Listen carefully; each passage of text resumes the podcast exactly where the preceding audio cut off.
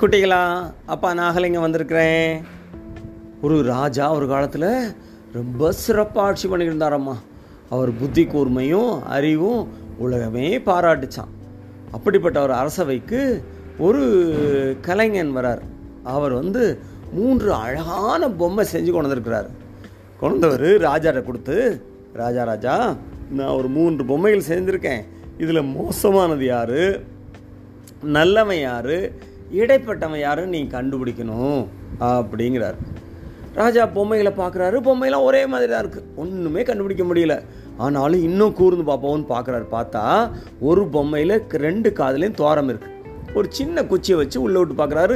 இந்த காதில் விடுற குச்சி அந்த காதில் வந்துடுது இன்னொரு பொம்மை காதில் இருக்க தோரத்தை குச்சியை விடுறாரு. அது வாய் வழியாக வருது.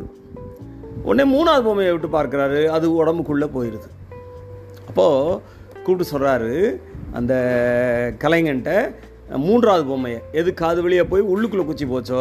அந்த பொம்மை தான் சிறந்த பொம்மை. அறிவார்த்தமான விஷயத்த அழகாக பொம்மையில் செஞ்சு காமிச்சிங்களே உங்களை பாராட்டுறேன்.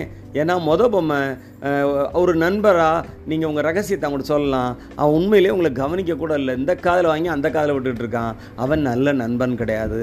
ஆனால் ரெண்டாவது பொம்மை ஒரு நல்ல நண்பன். பொறுமையாக நீங்கள் சொல்கிறத அவன் கேட்பான். உண்மையிலேயே அது சந்தோஷமான விஷயம் தான். ஆனால் என்ன பண்ணுவான்? உங்கள் ரகசியத்தை மற்றவங்ககிட்ட சொல்லிடுவான் மூணாவது பொம்மை தான் காதில் வாங்கி எல்லாம் உள்ளே தான் வச்சுக்குவான். பொறுமையாக கேட்பான் என் உங்கள் ரகசியம் பத்திரமா பாதுகாக்கப்படும். ஆக அவன் தான் சிறந்த மனிதன் அப்படின்னு மன்னர் சொல்கிறாரு மறுபடியும் இன்னொரு நாள் இன்னொரு கதையோட அப்பா அவங்களும் சந்திக்கிறேன். அதுவரை நன்றி வணக்கம்.